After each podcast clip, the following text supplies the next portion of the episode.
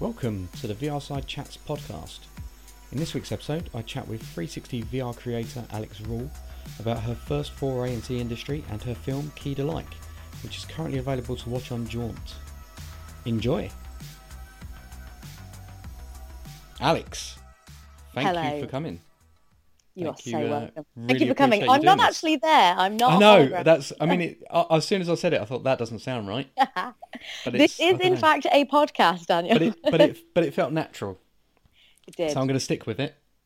I feel like maybe maybe I've got one of those voices that just like you know presents as if I am in the room with you. That's what it is. Stupid, isn't That's it? what it is. Hello, That's- podcast that's, listeners. That's, what I'm. That's what I'm going to go with. Um, but yeah, no, thank you, thank you for taking the time out to do this. Honestly, I really, uh, really appreciate it. well, I'm just excited to a busy, to busy chat. lady. Well, I have that reputation. that's what I. That's what I found in my research. Um, so yeah, so like, can you sort of tell us a bit about your background and how you got into VR? sure. Let's see if it lines up with your thorough stalking. Well, we're internet Um, stalking. so, um, well, so my background is actually in in kind of mainstream TV. So I went to uni and did TV production, which was a colossal mistake. Um, just because it turns out that if you want a career in the media, the last thing you should do is go to uni and study media. Who knew? Um, so, but off the back of that, I, I kind of uh, got accepted onto uh, a talent scheme uh, for the International Television Festival, which led to me um, winning a development kind of internship with ITV Studios. Oh. So that kind of kick-started my career in TV. And then for the next kind of, I think it must be about four or five years, I was working in and out of development jobs. So for those who don't like know uh, the, kind of how I guess the departments work in TV, you've kind of got your production obviously out on set filming the stuff post production blah blah, blah. Um, and then development is kind of it's the it's the people that are coming up with the ideas and getting to pitch them all day every day and try and find money to actually make the thing. So you know for me it was a dream job because it's essentially you're getting paid to kind of think up ideas. Um, but after about four or five years of kind of bouncing between different kind of uh, studios and different production companies, um, I realised that 99% rejection really does hit your ego hard because that is the reality of working in TV and especially now with the landscape as it is moving more towards digital, you know, um, mainstream TV is, is kind of uh, suffering a little bit. So, um, and, and not only that, but I found that, you know, even the ideas that I would kind of pitch that would get through uh, and would go to pilot or to kind of season, um, as soon as uh, we'd landed them, it would then get kind of taken off my plate and put onto the production com- uh, you know production team's plate. So i would come up with the idea and kind of sell it in what with the development team and then someone else would get to go and make it. And i was kind of having one of those moments of like you know is this really what i you know went into this industry for? Like to be this kind of tiny cog in this huge machine. I Yeah. felt and i felt that you know it was kind of although i progressed quite quickly. I was a kind of a producer by the time i kind of ended my career um, in tv that sounded really drastic my career. Um, but by the end of it i was kind of like i'm not actually making stuff. And that's what i really love is kind of coming up with an idea and then seeing it through. And i hadn't been able to do that. So so i kind of uh, the last contract that i took was out in vancouver in canada. And um and so whilst i was out there kind of I I was doing like this kind of final contract of development pitching and stuff. Um i I decided to start writing and I thought, you know, I'm going to basically quit TV and I'm going to just go freelance and just, you know, the classic indie indie filmmaker dream. yeah, yeah. I'm going to make a bit of cash and then I'm going to make something that I actually really want to do. Um, so yeah, so so when I came back to the UK, I basically uh, freelanced as a producer for agencies, production companies. So I would come in as a kind of producer for like branded content or commercial shoots. Yeah.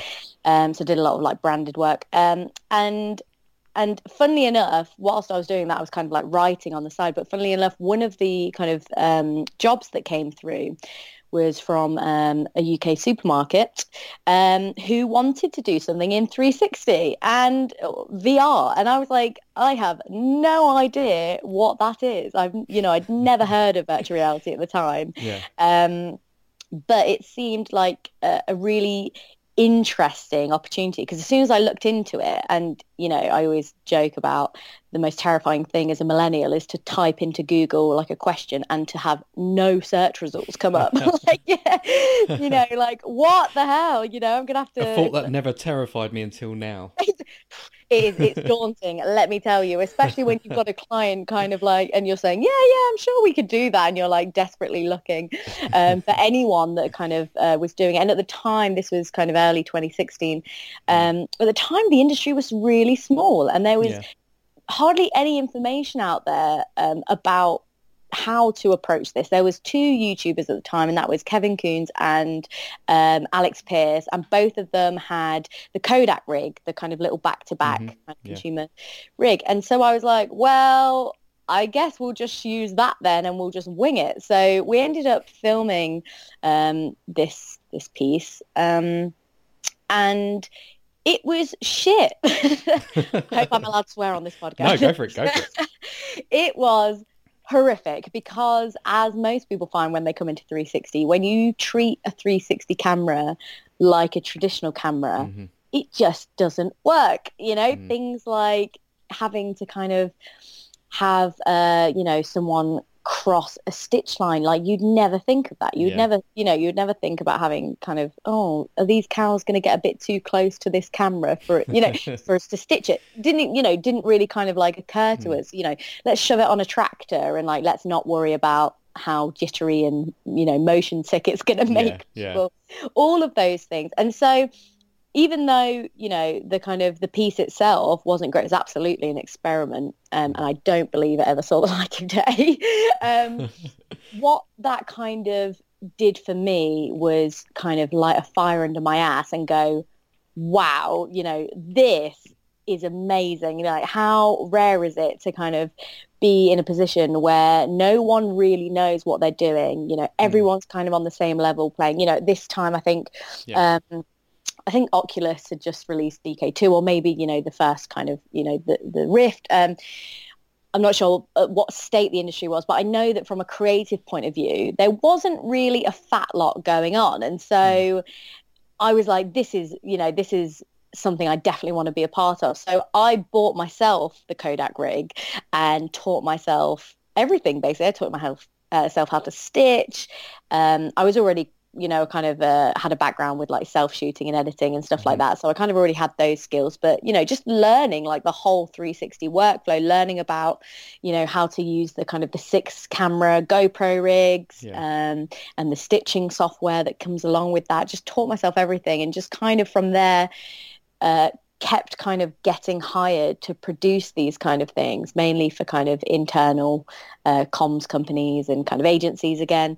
Um, but eventually kind of built up a little bit of a, I guess, a little bit of a reputation for being someone that had a vague idea of what I was doing, um, which is hilarious still to this day to me. Um, But that, But- that just goes to show like how early sort of days it is and stuff. It's just like if, if someone has a vague knowledge Yeah. of it, bring them in.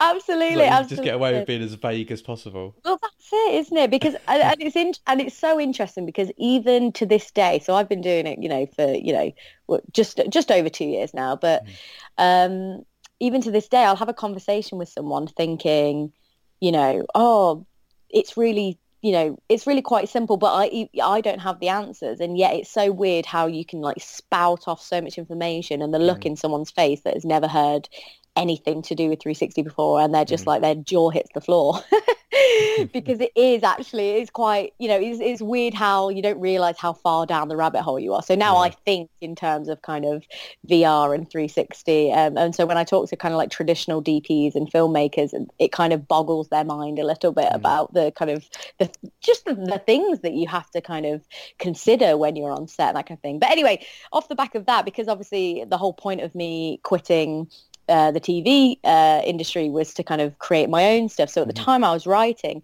um, and I was putting feelers out to um, casting directors and DPs and stuff to kind of basically get a short off the ground.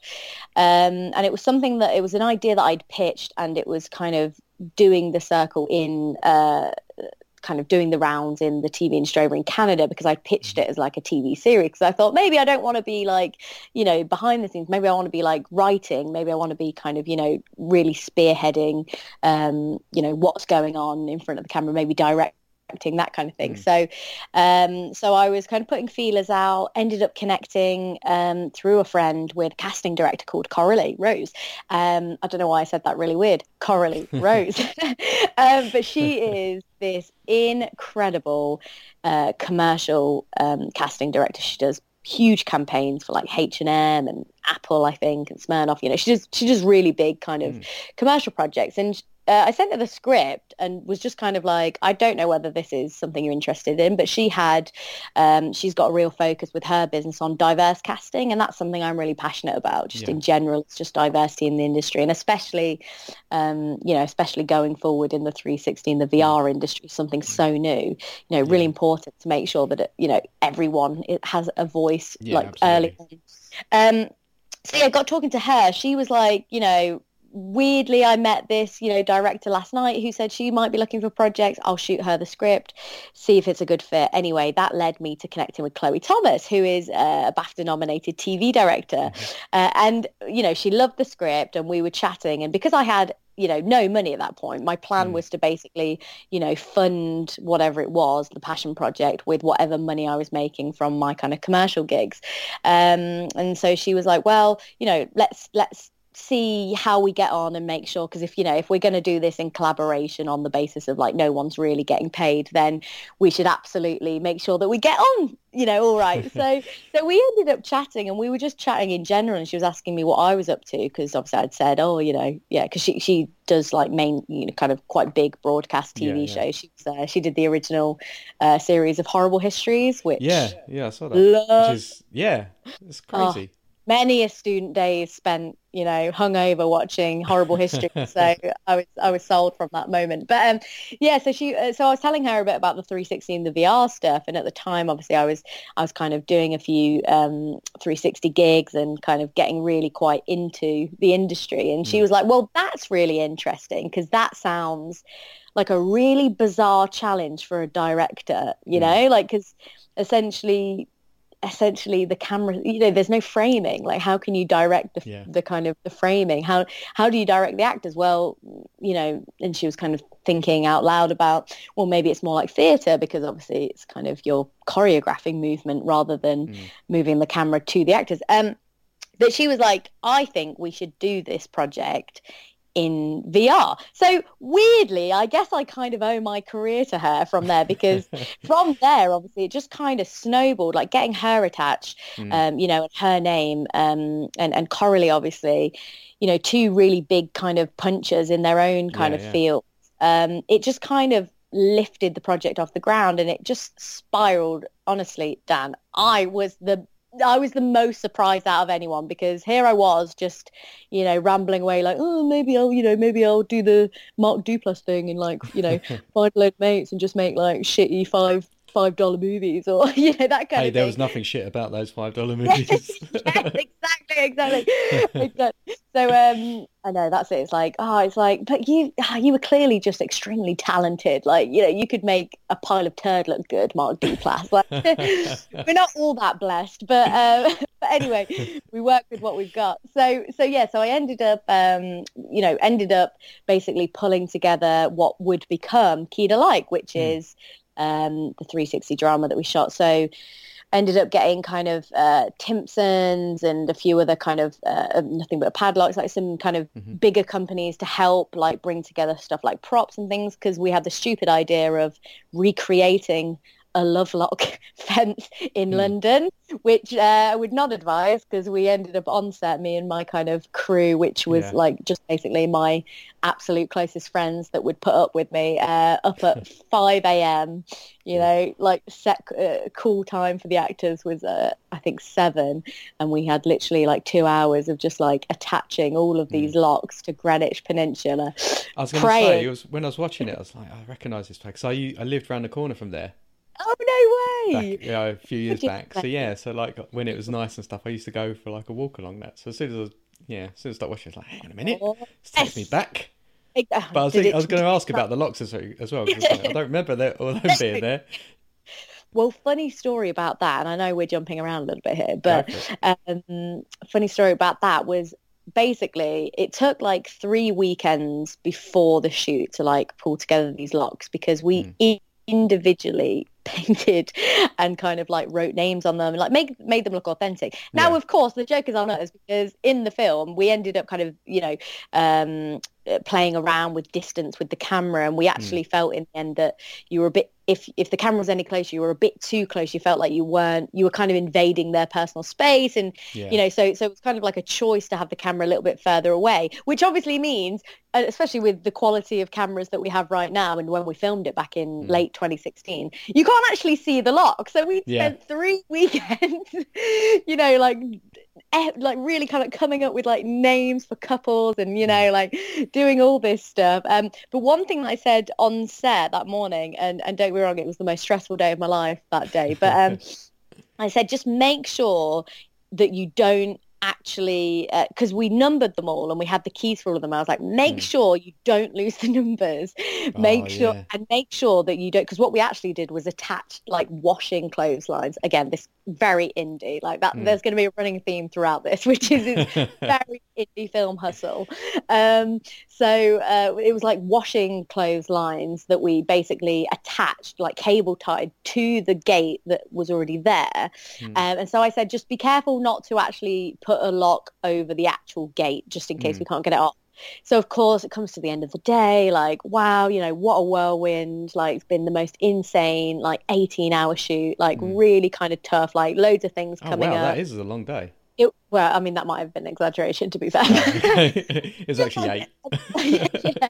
Well, you know, we were on set from five. I dare say we didn't get off set until about nine o'clock at night. So it, it I don't know what Yeah, that so matters. That's a, that's a was- fair old day though. it- It was effort. It was good effort.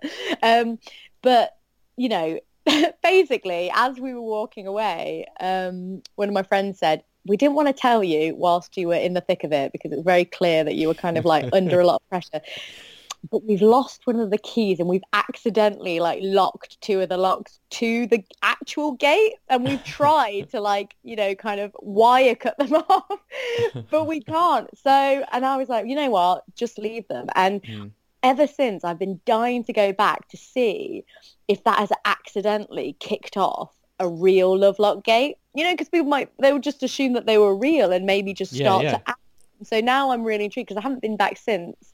Um, I yeah. I am tempted to go up there now. please, have a look. please do. It would. Be would that be so beautiful and ironic as well? Because That would be.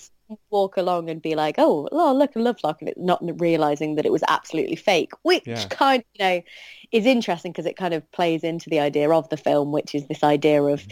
you know, these different uh, love locks representing different love stories, and untold mm-hmm. stories, like how many of these stories are actually, you know, are are these people still together? Are they Mm. not? You know, like all that kind of stuff. So I, I felt like it was the kind of beautifully ironic way to finish the shoot. So I was, I was like, you know what, guys, good job.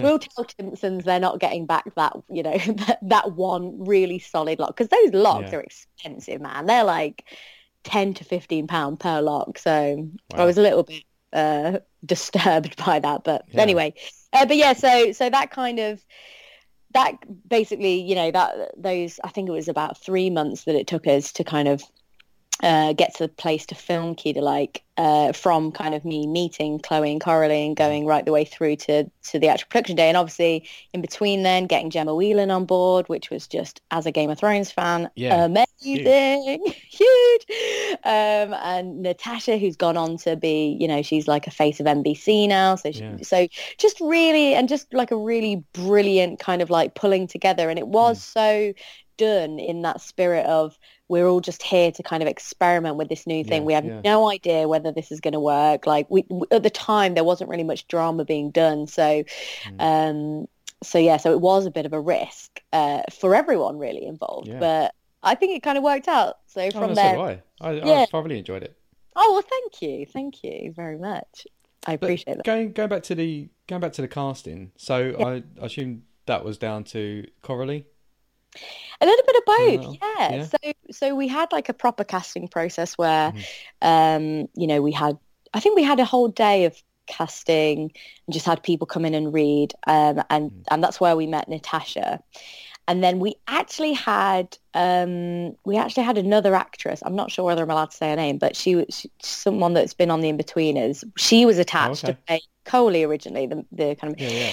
and it it it wasn't until literally literally the week before i think well was it the week before or was it like days before uh, basically it was very stressful because chloe had worked with gemma before on um, hetty feather which was a cbbc Yeah, yeah. um, and so that's how she knew her. And she was like, you know what? Let, I'm just going to text her and just see, like, just send her, the, her agent the script, just see if Mm. she's interested. Probably not because we've got no money and, you know, we're doing this on a whim and blah, blah, blah. Mm. And yeah, to our surprise, literally days, I think, before the shoot, she said, yeah, I'm up for it. I'll do it. Which obviously then made it super, because at the time, I think we were going back and forth on the location as well. So we hadn't Mm. actually confirmed like location because turns out it's really fucking ex- oh sorry uh, Go for it. so it's um, No, fill, you, fill your boats Let out any pent up aggression that you have. it's like um you know to, uh, I've lost the trail of thought there uh, yeah so so um at the time we hadn't con- confirmed locations because it Yeah. turns out it's really bloody expensive to shoot in London even if you've got no budget you know Mm. they've got horrific license fees. Like even students have to pay to kind of film Yeah, in yeah. South London. And there's all these kind of rules and regulations around it. So at the time I remember thinking this isn't going to happen. You know you know we've come this far but you know this just isn't it, I can't see us being able to pull this off before Christmas. Like Mm. yeah, I'm just going to have to kind of you know just accept that. But you know funnily enough um Gemma gets signed on and then it was a case of well shit like she had this one day that she could do it because she was flying out to film the latest seasons of Game of Thrones on like the Mhm. Monday. So I think we filmed it like two days before she was due to fly.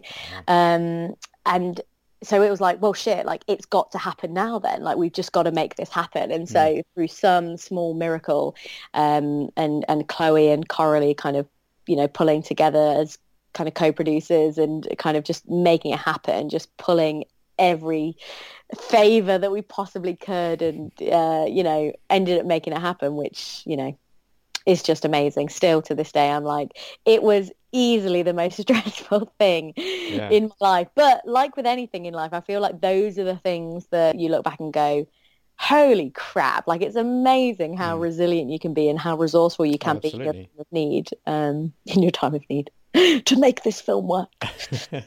So I yeah. imagine like having people like you're working with at that that caliber is kind of added to the the stress a bit as well. oh god the the kind of Especially when you got like a Game of Thrones cast member yeah that you're like, oh right, well, Let me tell you, I up my production insurance because all of a sudden, if if anything happened on set, well, Game of Thrones is going to be suing me.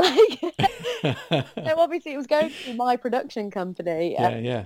So so yeah, so we had to I had to up the level of coverage. Um, and it was really funny because I, I, well, I was a little, I was a little bit terrified, obviously, because I've, Mm. you know, I've not really, in uh, in my TV days, I was working with kind of celebs and stuff, but obviously Yeah. I wasn't on set working with them. I was just kind of like, I'd meet them in the office, we'd pitch them ideas, you know, you'd do the kind of, Mm.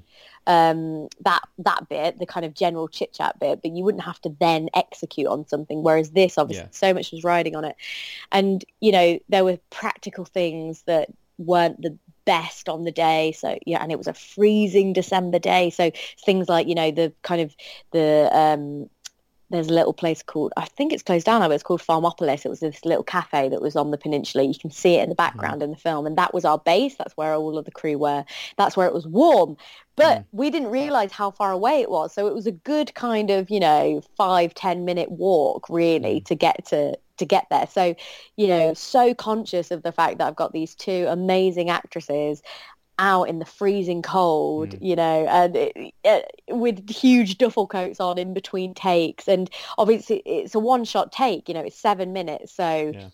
it's not as if it's kind of like, oh, okay, we'll set up and then, you know, you can kind of go and keep warm for this. But it was literally like, you know, huge chunks of time at a time, uh, huge chunks of takes at a time. Mm-hmm. Um, so yeah, and and just in general, you know, shooting 360, obviously, I'm a huge believer in the whole kind of, you know, the the camera rig quality is has not for for what we were doing it for. Mm-hmm. It wasn't, and for the budget, we weren't going to have, you know, four back-to-back Arri Alexas with huge yeah, yeah shy lenses. This was, you know, going to be shot on GoPros, modified mm. GoPros. So we used the uh, the iZugar um, Z4 X, I think, uh, which is like, you know, four back-to-back GoPros with modified lenses so that you're capturing, I think, 220 degrees on each lens to give yeah. you loads of flexibility in post. Um, and I was like, this Game of Thrones actress is standing here shivering and we're shooting this film on bloody GoPros. like, like, but the funny thing about it was we had a behind-the-scenes um, cameraman, Craig, and he was running around with like a red weapon. So, you know, oh, wow. the the irony that the yeah. behind yeah. camera is a red cinema camera and we're shooting the actual thing on GoPros is just, you know, just brilliant. so how many how many takes did it did it take to sort of get it all in all in? So, um trying to think, including rehearsal, because because we had such such a limited time with Gemma, hmm. um, they we didn't actually rehearse it until the actual day. So mm. we spent the morning rehearsing it um, without camera. Um, and then you know kind of getting the cues right and and also the comms machine broke so obviously it's a seven minute take and there's lots of things happening there's extras mm. walking behind you there's a couple that walk up you know yeah. kind of people chore- it's like quite choreographed movement there's a cyclist yeah because yeah that alone must have been you know quite tough to sort out as well, like yeah. the timings and. Especially when your uh, yeah your communication system goes down. So, yeah. so we were yeah we were working near a near a building site, so that interrupted oh. the comp system um, a lot, which was not ideal. So we you know ended up having to be you know all done on basically looking for visual cues and saying oh okay you know that you know that means you go that means you go so it took loads of more rehearsal time than we probably were anticipating. Mm-hmm. And then we must have done, there must have been at least four takes um, as a rehearsal, which we filmed on just like the Gear 360 so that we could play mm-hmm. it back in headset. Because, you know, it's one thing um, worth mentioning that this film was absolutely meant to be viewed in a VR headset. And yeah, I'm sure... Yeah, yeah. There's a whole conversation that we can have about, you know, 360 Magic Window versus headset, but mm-hmm this was something that we knew that we wanted to be you know we wanted the audience to have like a real sense of presence and yeah, you know be really engaged in the story. And i just i don't think you necessarily get that as much if you watched it uh, on a mobile. So but so for that we wanted to obviously check it in the headset. And as you know it's a pain in the ass to live preview anything on on mm-hmm. set for 360 so what we did was yeah we filmed all the rehearsal takes on a gear 360 watched it back made you know chloe made the adjustments with the choreography as she kind of saw fit. Um, and then we went for now i think there's nine i've got nine takes of you know full proper you know uh, fully costume and makeup and everything like that. Nine full takes. Out of those nine takes Three of them, one of the cameras failed. So there's three takes that couldn't be used. Um, out of those, I think one of them had flubbed lines because again, like, you know, you know, these actors are amazing and they you know mm. they powered through like uh you know they kind of like improv around it but there was one take where it was kind of unrecoverable like okay let's stop and start again so it was mm. one of those takes and so i think eventually and i can't remember what happened in the others i think maybe on one of them there was a couple of people that a couple of people of the public that walked through that wouldn't give us their consent which means you know legally we just can't use them yeah, so yeah. So we ended up with three good takes. So fast forward to um, to kind of early 2017, and I'm you know sitting in post with you know the unsung hero of this project, which is the amazing Phil Ballum, who is just you know just an incredible post production. Just all he, you know, he's he's mainly a motion graphics artist, but he can pretty much do anything. He's just a whiz and he just makes everything look beautiful. But, you know, the the look on our faces when we realized when we sat down in post that we only had three good takes that were mm. usable was like, oh crap. And I remember I remember texting Chloe that night being like, um, so I've got some bad news. um, but you know, we ended up, you know, we ended up with actually what I think was the best take anyway, which is, Hmm. you know, shot that coincidentally happened to be shot at Magic Hour. So you've got that really gorgeous kind of yeah. pinky blue sky. Um, and you know the line i felt that those kind of you know the the timing of everything and the way that the lines are delivered they're just the most genuine and nice and i feel Mm. like that think it's number eight i think that is take eight so it was kind of like the one before the last Mm. take uh, a little bit of trivia for you so, what did you record the audio on?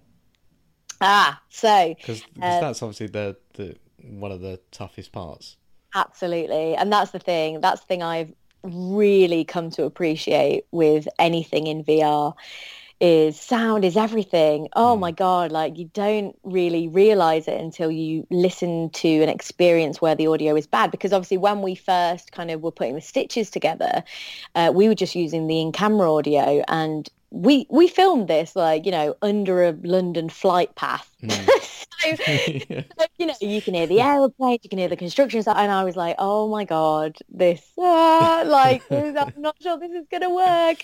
Um, but luckily, we had the most amazing. Again, I just sound like I'm like licking everyone's ass, but honestly, again, I, I feel like as well when when you've got people working pretty much for free, like just Hmm. because for your passion of it to be a part of it, yeah, you yeah. can't just admire those people even more. So Luke, Luke uh, Harris, he was our sound designer. So he rocked up and his um uh, with his sound assistant um Andreas, and um they basically laved all of the key people. So they loved laved Gemma and Natasha, the two key actors. They loved um, Alessi, our amazing busker, Mhm. who like comes on at the end, and, and she's actually that's you know she's singing her song live. Originally, we were gonna have that transition into the actual single version, but she she sounded so amazing live that we were like, no, we'll you know we'll we'll leave that. So um so yeah, so she was laved up, and then. But I think that's everyone that had a lav mic on, and then and then we were recording ambisonically with um, the Zoom H2n just to get like the Yeah. Atmos. And then Luke just worked some magician, crazy ass magic in post to, you know, kind of mix in. We did a little bit of ADR with some extras, um, just so that you've got these different textures so that, you know, there's like, for example, there's a guy that walks past during the film who's like clearly having a bit of a breakup. So all Mm. things that are on theme, but kind of add to the texture of the film, which is, you know, this theme of love and different kind of stories within love and that kind of thing. So, um, but yeah, so he mixed it and uh, we've got, I feel like we've got a few different versions um, of it, but the one that we did for uh, Jaunt is kind of, you know, I'm not sure what the technical term is, but it's one of those ones where it's like it kind of, you know, it fades as you move around and stuff. So Yeah. it's it's it's all kind of, you know, it's I'm I don't know. I'm not going to pretend to be a sound. I don't know, but it's it's you know it's absolutely true spatial audio, and yeah, from yeah. the, uh, the audiences that we've shown the piece to, because it's played in a few festivals now. We've shown it. Mhm. I've shown it at a few different conferences and talks I've done, and um, and yeah, people's feedback about the sound is always, it, you know, there al- always there's always comments about the sound and how Mm. oh yeah I was, you know I was. Uh, I was, I was kind of like I was I was watching them and then all of a sudden I heard this kind of zip and I turned around and there was the busker and Mm. you know I think that's the thing that really kind of takes pieces like this to the next level. Oh yeah, absolutely. I think with, without that, you don't. I mean, it, it it's it's incredible, really, like how it sort of tricks your brain into thinking that you're there as soon as you put the headset on. But then you throw in some great audio as well, and then it just completely sells it. You're like, yeah, I'm not in my living room anymore. Absolutely, abs- and it's so weird because I've been watching a couple of um, uh, I'm watching like the web VR movement a bit closely at the moment because I think that's super interesting because obviously we need we need more consumers to get into it before Yeah. it kind of um, takes off properly. If you know, take off in a very kind of you know general sense of the word. A slow meander down the runway is also fine. Um, but yeah, for it to take off, we need more people to be involved. And I've been Mm. looking into web VR, and I've seen some experiences that have spatial audio, but they are they're kind of they're still like magic window kind of on your phone, but you Mhm. plug in your and and it's weird how even without having the headset on, just that sense of space and just being able to, you know, kind of positionally hear things mm. just completely transforms the experience. Like I'm, I'm working, um, well, good friends with uh, uh, Dave, who runs this com- Dave Black, who runs this company called Mixed Immersion, who, and they specialize in um, in basically high level you know amazing amazing audio experiences. And one of the first things he did when i when kind of uh, went to meet him was had me stand in the middle of a circle of i think it was you know eight speakers or something. Um, and he said close your eyes and he played this scene and um, it was you were clearly like by a roadside in the middle mm. of like a countryside. And you know it was weird how your brain can like conjure up the images for you. You don't really even mm. weirdly you don't necessarily need the visuals because the audio just paints the picture for you and it lets your brain kind of do the kind of um, you know paint i guess just paint the picture the blanks. Absolutely Anyway, that was a ramble. Awesome. I don't can't remember. No, no. no, love love a good ramble. Well, good. so, um, so yeah, so what what are you what are you currently working on at the moment then?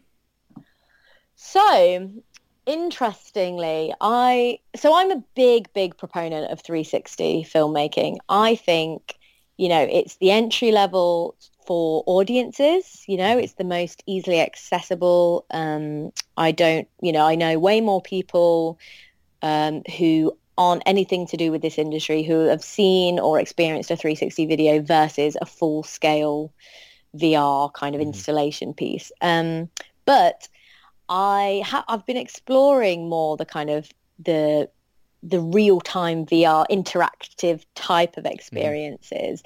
um, just because I think that I think that giving the whole the the, the main thing that I love about Key to Like um, is is that sense of presence and is that sense of like actually being there. And obviously, the point of that piece is that you're a kind of you know you're a voyeur, you're you're an mm. invisible mm. kind of um, onlooker, but how you know how would that feel if all of a sudden you could have a say in that story that's mm. quite interesting to me mm. and so um, there's a few things that I'm working on at the moment. One of them is a great piece by a writer-director called Ben Fredericks, who um, lives close to me in Leicestershire. Mm-hmm. And, um, and this piece is called Playing God. And it's basically, the way that we're kind of describing it is it's the interactive Black Mirror.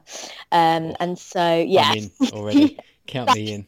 Just sells it, doesn't it? So, so, so you know, the, the pieces are about putting the audience in a position of power and giving them um, choices and kind of quite difficult decisions to make. So the first piece um, that will be kind of it's going into production uh, in the next couple of months and then hopefully premiering at a festival later on this year.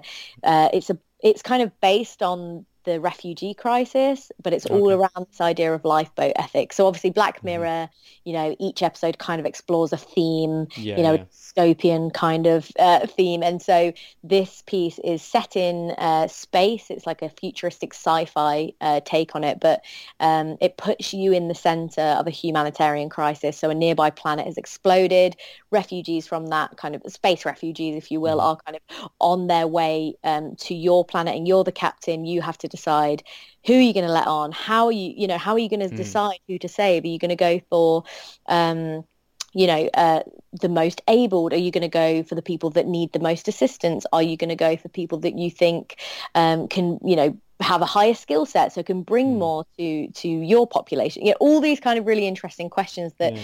you don't really you know whenever someone tackles a subject like um, like a refugee crisis or you know other humanitarian crisis they don't they it tends to be from the point of view of the person suffering which it absolutely should and obviously there should be a light shone on that but i think there is a big kind of place for getting you know it's all very well us saying oh you know like life is life you know you've got to you've just kind of got to save everyone it's very it's easy to be the liberal kind of lefty hippie that's mm. like everyone's life is as valuable as each other's but if yeah, you yeah you were in the position of power and you know you were getting um, you knew that accepting, you know, 10,000 people meant that you were going to lower the quality of life of your, you know, population or put your kind of people in danger, like, would that affect your decision? Like, mm. so it's kind of flipping the role a little bit. Um, and yeah, making people think. Because I think uh, one thing that um,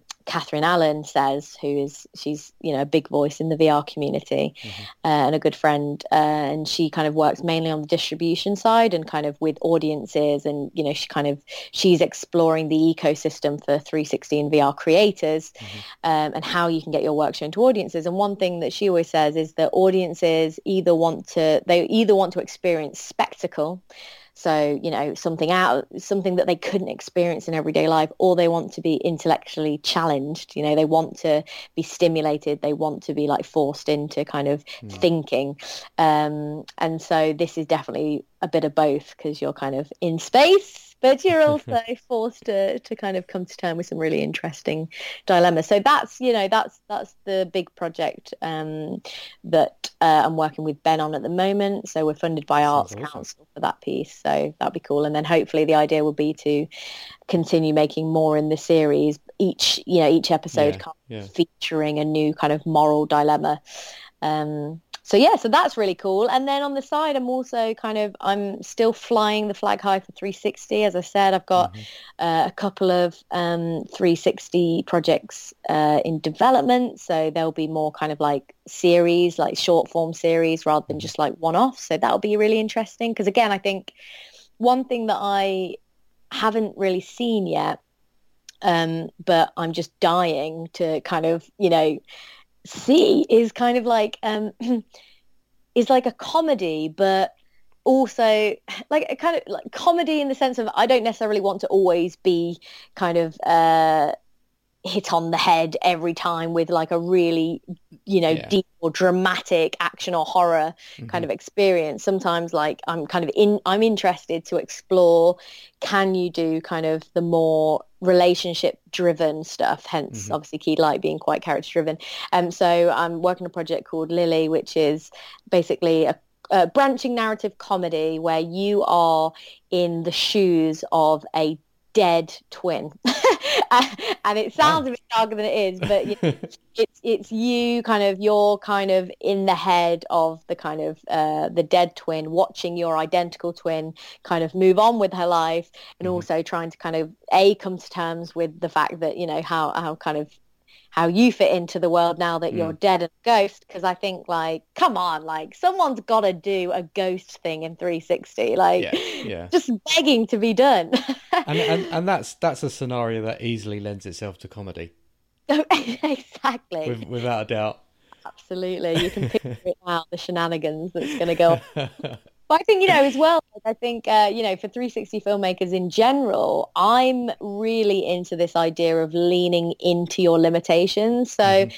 you know, a lot of people are like, oh, you know, um, you know, should you move the camera? Should you cut around? Like, you know, do, or, you know, what are you trying to kind of, if you can't uh, get your audience if your audience member can't kind of be in complete control of of the narrative and what's going on then and then how can you lean into that how can you make them feel like they have agency without mm. them necessarily having it so with that character for example um, the way i'm writing it is that um, we, the audience, are this kind of, kind of silent intruder in her brain. So it's like she is talking to us in mm-hmm. voiceover as if, you know, and she thinks that we're some kind of god, like debating whether or not she mm. deserves to like move on or, or, you know, that's not necessarily addressed, but giving you this sense of like you know the whole idea of like invading someone else's head and kind mm. of also giving you a reason for not being in control you know so mm. when the camera moves it's because she's in control and we know yeah. that and we have to kind of trust that character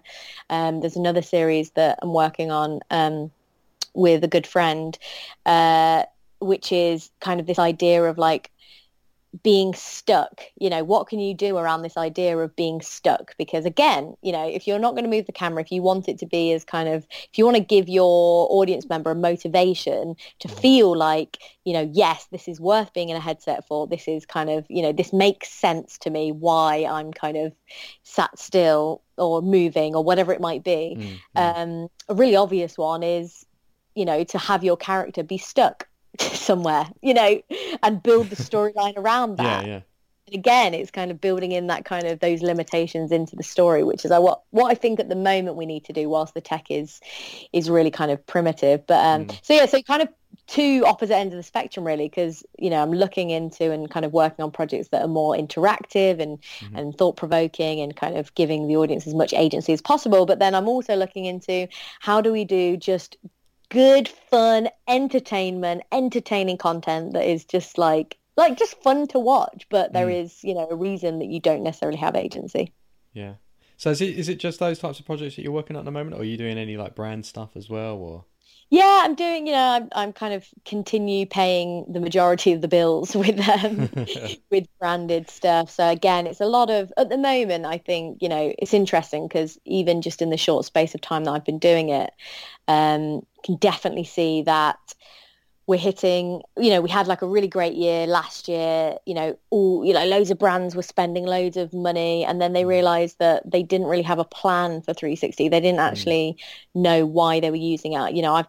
turned down clients because I've said, look, I, you know, I, I think what you're trying to do is great, but this is not this is not suitable for 360. Like you could just do mm. this as a normal film, and I feel like it would be as impactful. So I feel like people are still sussing out what you know what they should be doing with the medium and how to use it properly. So this year, I've definitely noticed a bit of a drop off. Probably not so much for the bigger companies, obviously, mm-hmm. but for the small independents like myself, mm-hmm. um, you know, more uh, more kind of internal training and kind of things that definitely give like a guaranteed value to a company. Those yeah, are the kind yeah. of contracts that I'm doing. So yeah, a lot of kind of like internal training stuff and um, like market research and things like that. And then also another one of my big projects that I kind of um, do through my uh, production company is uh, this hospice VR project, which mm-hmm. um, is something I got involved with kind of accidentally because a local hosp- uh, hosp- hospice near to where I grew up um, basically got in touch because they kind of heard uh, through a contact of mine that I was doing VR and they were like, we're really interested in this. We think it might have a really interesting application in healthcare and, you know, it'd be great, you know, for our patients who are kind of bedbound to be able to, mm. you know, go to the park or go to the beach, like in just, you know, a bit of kind of distraction and mm. therapy, yeah. kind of therapeutic experiences. So, um, so we ended up filming um, at the local park over Christmas uh, near to where I grew up, which was, you know, beautiful like kind of walk down memory lane mm. um, and that ended up kind of getting quite a bit of press attention because it you know it really did make a big impact on the patients that watched it and the hospice then decided to go ahead and make it a kind of a full-on effort to kind of bring this project fully to uh, fruition. So, mm-hmm. so I kind of lead um, that project, which is basically at the moment we've got an app that makes it really easy to use because I don't anyone that's listening that has ever tried to put a headset on someone else knows the pain. Yeah. Uh, knows the pain of what are you looking at? What can you see? Oh, okay, tap this. Okay, no, what can you see now? Oh no, okay, back. We need to go back. Um, do you want to just take off for a second? Let me just get you back to the menu. Oh no, swiped onto a different video there. Yeah. so, I, I introduced it to my friend the other week, and yeah, it's it's it's hard work. It is. You get all excited. You think, oh, I, I can't wait to show you this. You're going to love it. And then, like within the first couple of minutes, you think, oh, I wish I never bothered. Well, and it's so it's so um, important as well, and and especially like in a festival environment, for example. Mm. You know, you've really got you've got to set the kind of the tone when someone goes into VR. You don't want, especially for something like the hospice um, mm. work, where it's like the whole point of it is for them to be relaxed and and yeah, yeah. therapy. So to have like a real stressful kind of panic at you know not knowing how to work it and having that whole debacle at the beginning that really can affect someone's experience like mm. I've you know we've had kind of like people just not really enjoy it after you know having a bit yeah and it just it kind of just sets the wrong tone doesn't it so mm. so mm. we basically my um my older brother happens to be um uh, a developer uh, coder kind of person, oh. you know, techie person. and uh, and so uh, so we partnered together to basically build this easy to use app for mm. for the hospice, um, so that you know things like they could put it straight on and then they could just look at the film they wanted and it would automatically trigger it to play you know just Mhm. keep it super Yeah, simple created like a little remote control for it so that the person because again the problem with mobile based vr is you know if you screen share it just lags the screen so Mhm. badly so um so yeah create a little remote control and everything but um uh, I've forgotten what. Oh yeah, so that so that project is is kind of near and dear to my heart, and so we're kind of we're rolling that out to uh, hospices nationally now. So there's I think Oh, we've got three or four on board, uh, and again that's that's like Loros, the hospice that I Mm. initially worked with. It's them kind of spearheading it, um, and we've done three ex. Well, two experiences. We're about to do the third, which will be part of kind of um, heritage houses and kind of Mhm. stately homes and that kind of stuff. Yeah. Stuff that people, you know, people want to nosy around big mansions. That's uh, I know I do. yeah, yeah, That's for sure. absolutely. Until I can get my own, Yeah, I'll yeah, just have a look around other people's. absolutely. take notes. Just take a few Pinterest in inspired shots of your own. Oh no, that's that's awesome. Yeah, so Yeah, those are really kind cool. of those are the things at the moment. But I mean, I know it's like uncouth for me to like ask you questions because you're the interviewer. But I really, I'd love to know, you know, what you're up to. What projects, what projects have you kind of been toying with? What about 360 gets you excited? Well, funnily enough, I well at some point in the next couple of months, I'm going to begin. Uh, uh, I'll start again. I'm going to be Hmm. going traveling for a little bit. Nice. Then I was going to shoot a lot of uh, stock footage while I'm out there. Um, great because it seems to be like travel stuff hmm is the um, is the stuff that sells. People want like you know to put on a headset and be at the beach. Yeah, Um, yeah, escapism. Like if, I, yeah, if yeah. I'm in my office, you know, in little old Leicester, I'd love to put on a headset and be in the Yeah. Maldives. Like, exactly. Um, Yeah. So yeah, so I'm going over to uh, Southeast Asia, um, and do like Thailand, Cambodia, and Vietnam. Oh, you get some Um, from that. Yeah, yeah. Full so moon like party and experience. Oh, don't I? I I I I did that about twelve years ago, maybe now. yeah. It was a long time ago. That was a long night. Round two. Round two. I don't I, do, I don't think my body could handle it now. Um, I mean, It- stairs are a struggle. it's a real shame, isn't it? Where you kind of, I feel like you pass 26 and then you go, oh crap, like I can't handle this staying up late and partying anymore. Maybe Oh. that's just me, but like I'm, I'm heading well towards 30 and going on 50, I feel. Wait, wait until you hit thirty-seven. Oh, yeah. all goes all goes downhill then. Because then you're like the next big one's forty. I don't like that one. That's Well, good you'll be a well-seasoned traveling kind of hippie by then, so you won't feel like you've, you know, done the, Well, let's let's hope so. I. I, I, like the term well seasoned. yeah. So yeah, I'll go with that. That that sounds good. Then also, I wanted to do um, like a sort of travel docu series Mhm. as well. Oh, that'd um, be great. While I'm out there, but it I was sort of toying with how I wanted to do it because I didn't want to. I didn't want to sort of do it as like a a standard sort of travel series and things like everyone else, you know, does. And I think my sensibilities and the stuff that I kind of work on always fuse humor into it. Yeah, Um, I get that sense. no, oh, really? Oh. Yeah. I thought I kept it well hidden. Um, I'm a serious guy. yeah.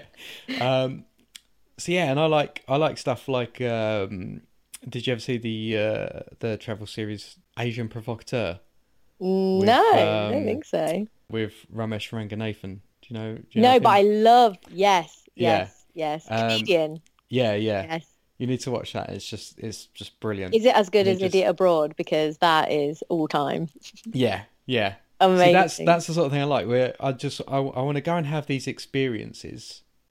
Do you know I'm what? Really, I think there's like I think there is a huge market for that because I think the the problem with travel series as they as they stand is they're either really kind of like high concept, you know, beautiful, like there's this big kind of spiritual like, you know, the point to the journey or they're, you know, seeing it through the eyes of an expert in a particular thing. So whether Mm. it's like, you know, people going around eating stuff or like, Yeah, you know, yeah. learning about the culture.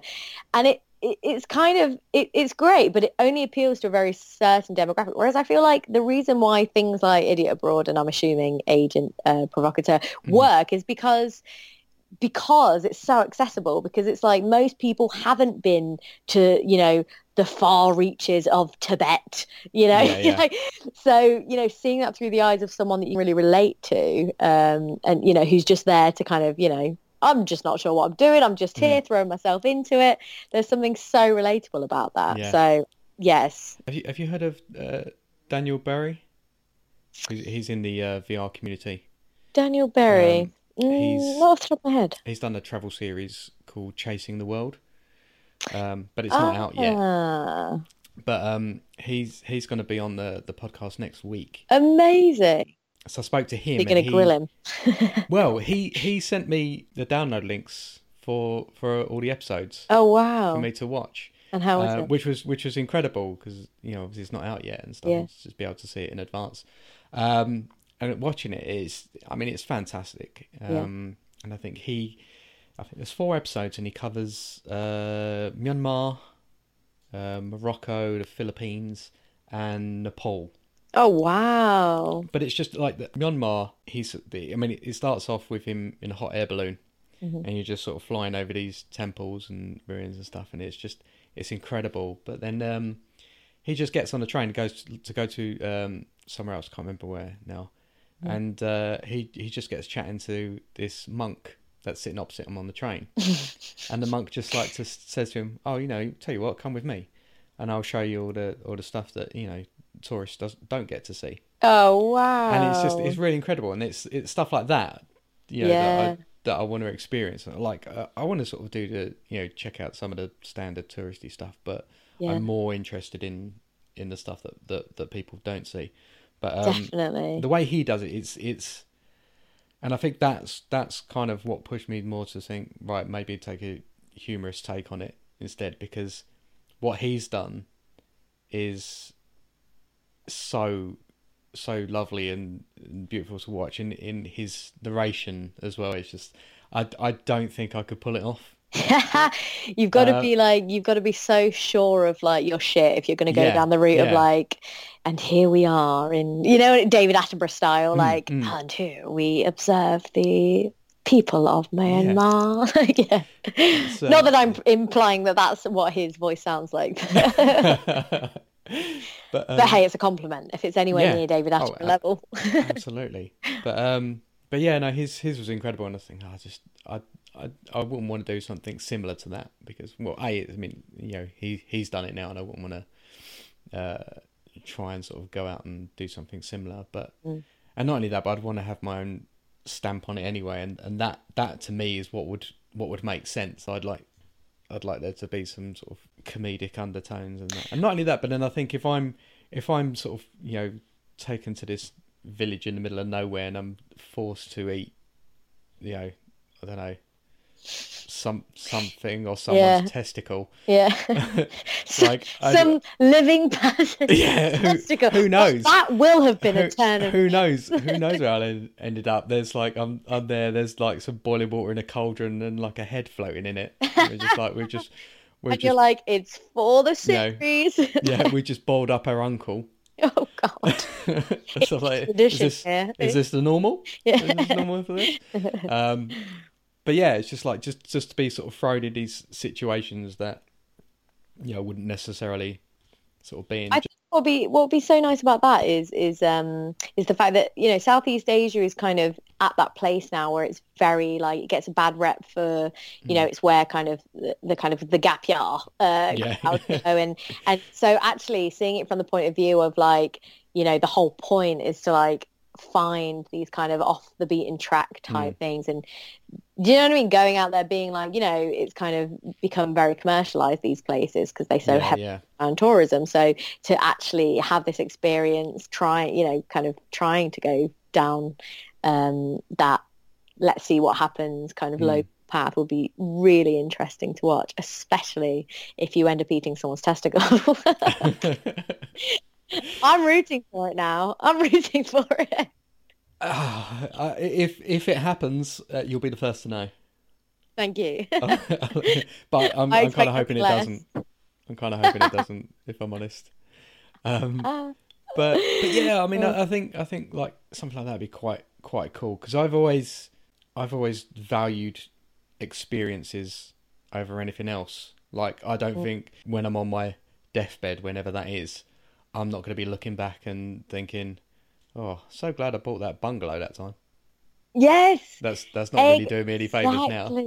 It's, but I'm going to be looking back and be like, I'm well, maybe not. I'm not probably not going to be looking back fondly on eating a testicle, but I'll be looking back on that trip know. as a whole and be like, I'm so glad I did that. Yeah. You Oh, know. definitely. That's it. My uh, um, one of my closest friends. She's uh, she's uh, just basically about to do that exact thing. You know, the, Mm. she's built up a big kind of stack of cash uh, for the first time in her life, and she's kind of like, right, well, I can either settle down and put a deposit down on a house, or I can go blow this and pay myself a yearly wage to go and Mm. travel the goddamn world. And it's like, it's not even a question. Like, you yeah, know, yeah. you know, especially for kind of for, for my generation, the, the kind of the the uh, the older millennial crowd, but millennials nonetheless. Um, I feel like we have this kind of approach to experience and travel of like, you know what, we're probably not going to have re- like pensions by the time we're, Yeah, you know, old. yeah. We're probably never going to be able to retire. Society is so fucked.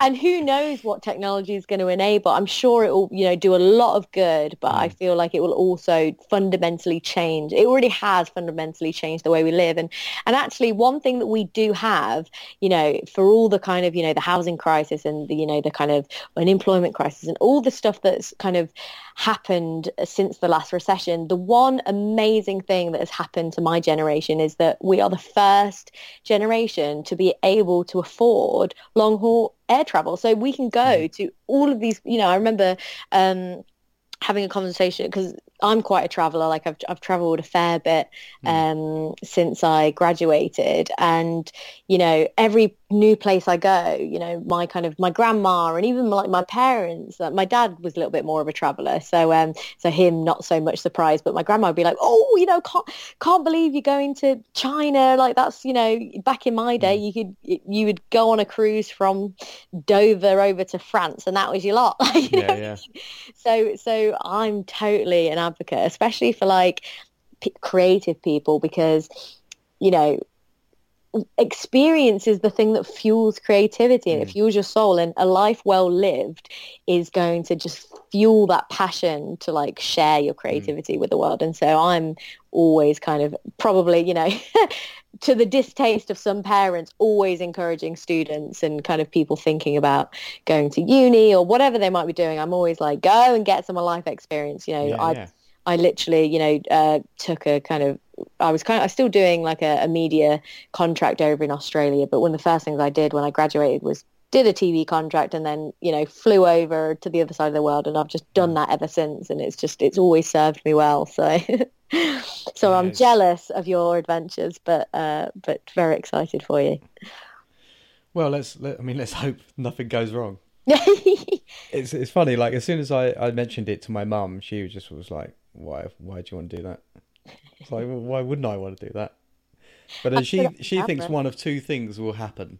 right. She's like, "Right, you're either gonna uh, come back with a Thai wife, or you're gonna get murdered."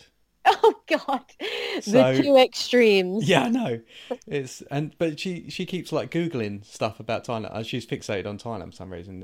It's not the only place I'm going, but Yeah. she's like, oh, I, I- I've just been googling and I found this, and then she sort of sent me the link to this article about this um this like girl who's found like hanged on this island. Oh God, of course. It's like, no, you found that because that's what you was looking for. You were specifically looking for like things that go wrong and stuff. And it turns out this girl was like part of a cult or something. Anyway, Oh, I'm, like, "I'm- I'm not even joining a cult. I'm not even. I mean, Like- I might be tempted along the way. yeah, See, but it depends. It depends, like what benefits. the if they got any, if there's any benefits that come with it, then Yeah. you know I might be tempted. But at this point in time, I'm not even thinking about it. Well, I feel like that's a very that's a very uh, general kind of that's the general attitude of that generation, the older generation, is because Mm. again because because as well like they didn't we are so globalized. Like Yeah. I've got friends all over the world. Like I've got, Mm. you know, friends that I speak to regularly. I probably speak to some people out, I speak to people out of the country more than I speak to people that I went to uni with who live, you know, kind of a couple of cities away from me. Yeah. I think we're so globalized that, you know, that, that generation kind of see the doom and gloom and just the news headlines of, you know, oh, it's another murder case or it's another, Mm. you know, someone washed up ashore, um, you know, those kind of things. Whereas I think Yeah. we see it as this is just the norm. Like this is just, you know, as in traveling and experiencing and like, you know, it's a bit like um I admittedly am a and a little bit of a nervous flyer, but um I kind of realized that I was only really scared of flying when I was just like obsessing over the news when there'd been a na- new, uh, like a plane crash. But then it's yeah, like, yeah.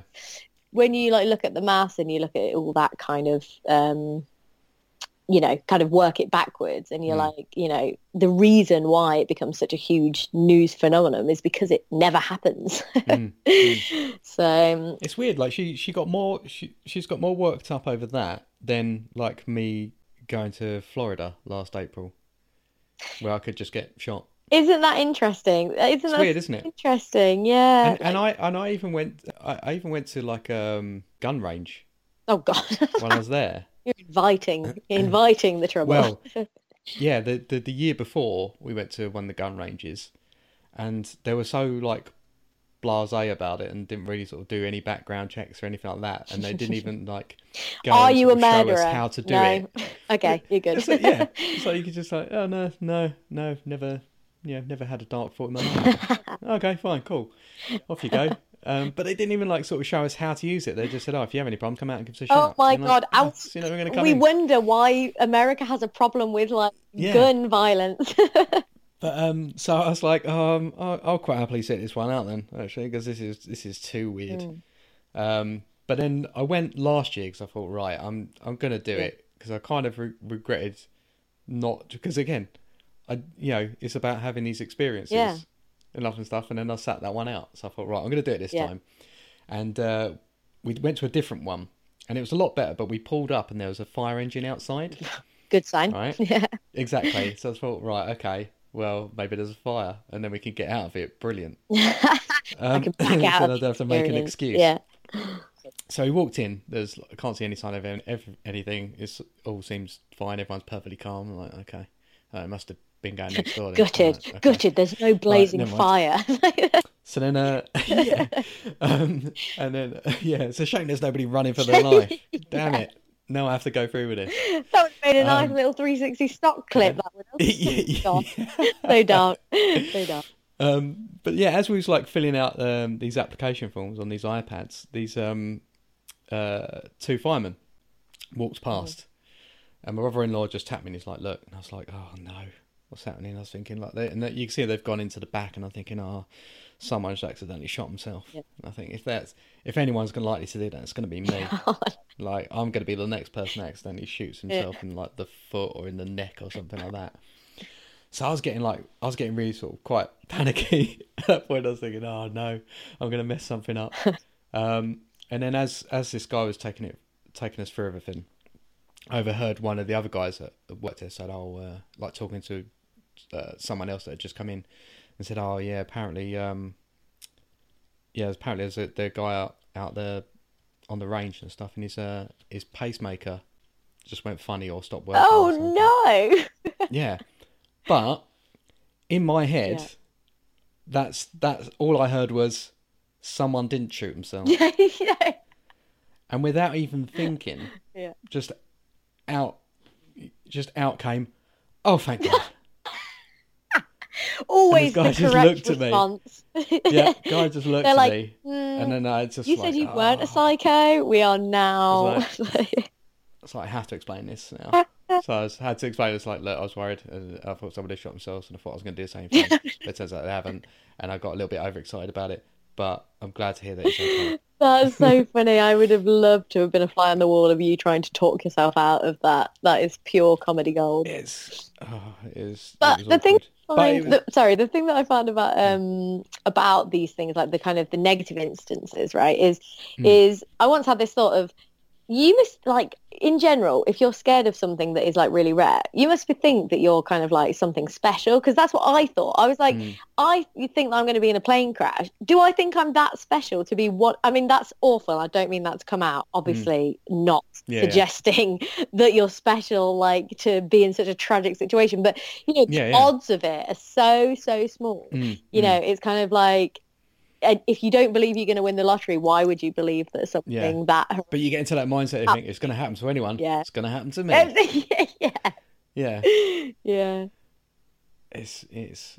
it I can't weird. remember where how how we uh how we ended up here talking about uh Neither do I. Neither but do I. But bloody I, great. I kind of like yeah it. I, I kind of like that we've sort of gone on this. We've gone on this we're setting the tone here s- somewhat entertaining tangent. VR side chat it could get yeah. Li- yeah, I might as well just push those those two aside and just keep them separate. So it's side chats. Oh, and then with a bit of VR thrown in. yeah lure in the VR movie. crowd and then it just ends up being like it could just a complete tangent love it Oh, okay. Well, moving moving back to the topic Yeah. briefly. Um, aside from Key to Like, what's your favourite piece of content out at the moment? hmm very good question Why, thank you. I googled it myself. Fa- what questions to ask on a VR podcast? Um, it's a really good question because I I do try and make a point of watching as much content as possible, just to kind of I think that's the best way of Yeah. of of learning, um, especially like with it being such a new medium, learning what doesn't and does work. Is Mm. kind of it doesn't necessarily have to be you going out with the camera. You can watch other people's work and say, you know, oh, I really enjoyed this part of that, and so I'm going to try that in my next piece, or, or you know, oh, I really didn't like how that felt, um, etc cetera, et cetera. Mm, So, um, I'm trying off the off the top of my head, the the the main the experience that has always stuck with me, and it's it's such a cop out answer because I feel like most people will go to this one, but it's a classic Felix and Paul um, experience, and it is it's the um, Dreams of O. That Mhm. was one of the first experiences that I watched when I got my own um, headset, uh, the Gear VR. And I just remember because obviously they have because they've got their own proprietary cameras and they like they obviously release their own app so everything's encoded really beautifully. Mhm. It was the first experience that I watched and I was like, a holy shit! Like from a kind of producer point of view, the the, the quality of this video is amazing. Mm. Considering it's still you know it's still 4K, but it looks so much Yeah, yeah. more sharp and just beautiful. Um, and the other thing was, even though it wasn't, you know, scripted or a narrative piece, which is the stuff I'm more drawn to, um, those moments where I don't know whether you, have you seen it? No, not yet. Okay, absolutely. For I know of it. yeah, for anyone listening, definitely check it out if you haven't, because there's a lot of kind of, you know, ev- stuff is happening all around you, but there's kind of these really poignant moments where characters get a little bit too close to you, and obviously they shoot stuff in stereoscopic, so it feels extra Mm. realistic. Um, and I won't spoil it, but there's this bit where a character kind of, you know, it is a little bit of like it's not intentionally like a jump scare but it absolutely had that effect on me. And i was like wow you know just and it was so strange because this character you know no one talks a piece. It's obviously it's all Mm. very kind of it's all a move it's all about movement very Cirque du Soleil kind of creepy ass choreography. Um but that moment of kind of kind of it was just so weird this character looking into your eyes for a little bit too long and it kind of made me want to look away but it kind of that experience was so powerful and it just really stuck with me and it was one of the first experiences as well where I actually had like a physical reaction as in I felt like the character was too close so I actually tried to move my head like away like if it was a six stop experience I would have Yeah. absolutely tried to pull away from him because because you know he was he was just a bit too close um so that is a really really amazing experience.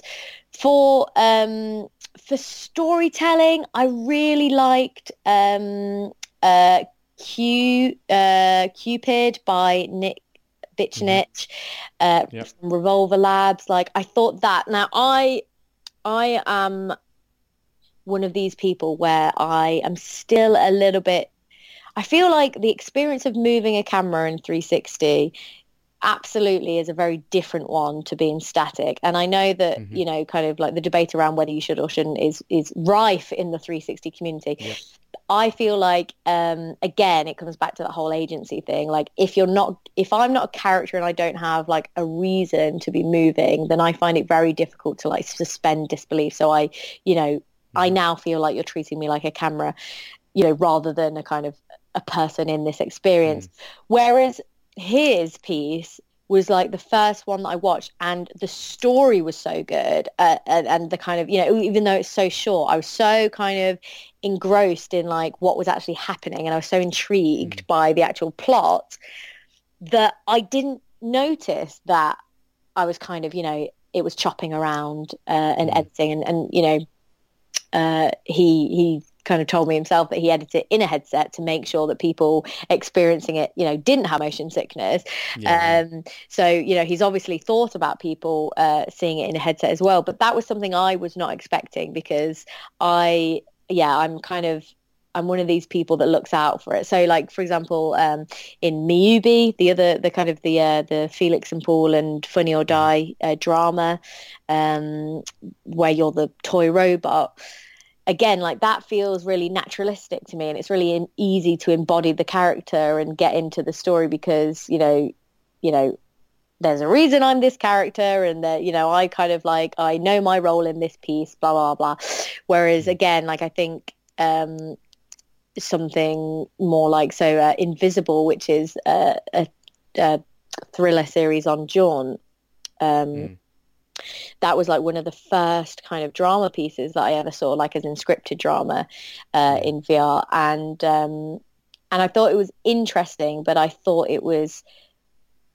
you know, again, everything needs to be kind of tried and tested in this medium because it's so new. But I mm-hmm. definitely felt like I watched that and I was really inspired by it. And I was like, wow, you know, like drama, like again, that's really my bag is kind of that. Mm. But then having seen more experiences since going back to that piece, I'm like, yeah, you know, I, I don't feel presence. I feel like I am kind of just in a film which is fine you know mm. that might that's what kind of like some people go for um, so yeah i would say i would say Cupix and and dreams of o and i'm trying to think of something more recent because um, those two are fairly oh u-turn is really great by um, Nathalie Mathe who um, uh yes, this is this is fairly new, isn't it? Yes, just got released yeah, on Samsung. Um, yeah, yeah. Yes, you should definitely definitely have her on the podcast. She has, you know, she's super interesting creator with a really interesting background because she started off uh, in the bigger companies. She was she worked for Jaunt uh, as a post production supervisor, I believe, um, and and now she's like an independent creator. And so U Turn, that is that is one of those experiences where it absolutely fully takes um, kind of takes on the medium. You know it's a piece that absolutely could not have been done in any other way because uh, it's basically two halves of a story and you can choose hmm. which one you follow. So if you're facing one way you're following the story of this um, young woman in a tech company. And if you're facing the other way if you turn around you're following the journey of the ceo of that tech company um, pitching um, to like clients abroad. And so it's the story about you know it's it's an interlinked story it's two sides of the yeah. same story um, but one of those pieces that really forces you to kind of fully interact with the medium, but it's still scripted. Again, you'll notice a theme here. um, um, so that is a really amazing piece, and the, the, you know I know that the audio on that obviously to sync that all up and, and have it so yeah. that your own you can you can kind of hear what's going on behind you so that it will mm-hmm. intrigue you to turn but at the same time it's not distracting from what's in front of you like super technically amazing and also mm. I thought really compelling in as far as story goes because obviously with the kind of um, everything going on in Hollywood at the moment and in general the kind of the Me Too movement and Time's Up and again coming mm. back to that whole like need for representation and, and diversity this kind of uh, the story again I won't give it away too much but it's it's it's mm. about that kind of struggle of you know uh, it's about a woman in the tech industry and and yeah. and how those gender roles play a kind of a part in that so yeah I definitely recommend that oh, I look forward to checking it out yes definitely do Right. Well, I think that kind of uh, wraps things up. But um, yeah, again, thank you for thank you for coming on. No, it's um, been amazing. I love chatting about this. I could honestly, I could talk about it all day, every day. It's my favorite thing, as my friends will know, and they are sick of it. But oh, okay, let's let's let's carry on for another two hours. yeah, we actually could. We actually could. But no, it's it's been my pleasure. Thank you so much for having me on. Um, I think what you're doing is awesome. Thank you. Uh, so where can people find you online?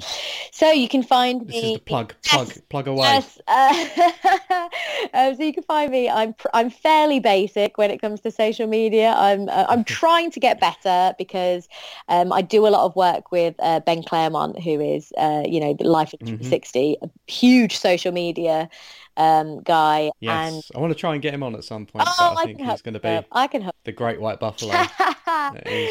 he's quite big at the moment now. Yeah, he, uh, he is. Oh, had to sort of stand out in his DMs. yeah, yeah.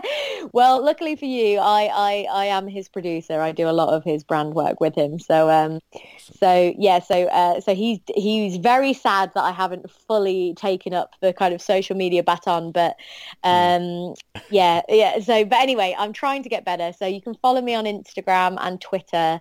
It's just Alex makes VR. So at Alex makes VR super simple. I'll give Ben uh, Ben the dibs for that. He was the one that I was like, oh, I can't have my actual name. Someone's already got Alex Rule. I don't know what to do. And he was like, just have it as like something super practical that describes what you do. So like hmm. Alex makes VR. And uh, so I was like, that's brilliant. I'm I'm taking that running with it. Um, so yeah, so uh, Alex makes VR on uh, Twitter and Facebook, and then ch- please check out Key to Like. It would be, you know, I would I'd love to hear people's thoughts because again, it's we're so early on in this medium. I think it's so mm. important that the filmmakers and the you know the the people that are just interested in the medium, interested in getting into it, kind of um, it's really important to kind of you know look at each other's work and kind of give feedback yeah, and and see what you can take away from that. And also, you know, just I'm one of these really open people that you know I'm happy to chat with anyone, like anyone that's looking into kind of getting into the industry, anyone that has any kind of like questions, feel free to hit me up. I'm always up for like, you know, kind of a, a quick chat uh, if you've got any questions. So yeah, so Key Like, you can find that um, on Jaunt. So that's just on the Jaunt app or you can go to jauntvr.com. Um, yeah, I'll put links to everything in the uh, in the podcast notes anyway as well. The famous, the famous line from the podcast host. I'll put that in the description. Oh, yeah, you're nailing it, it Dan. You're it felt it, it, felt it felt weird to say, but it also felt quite right. It felt, it felt like my life was building to this moment.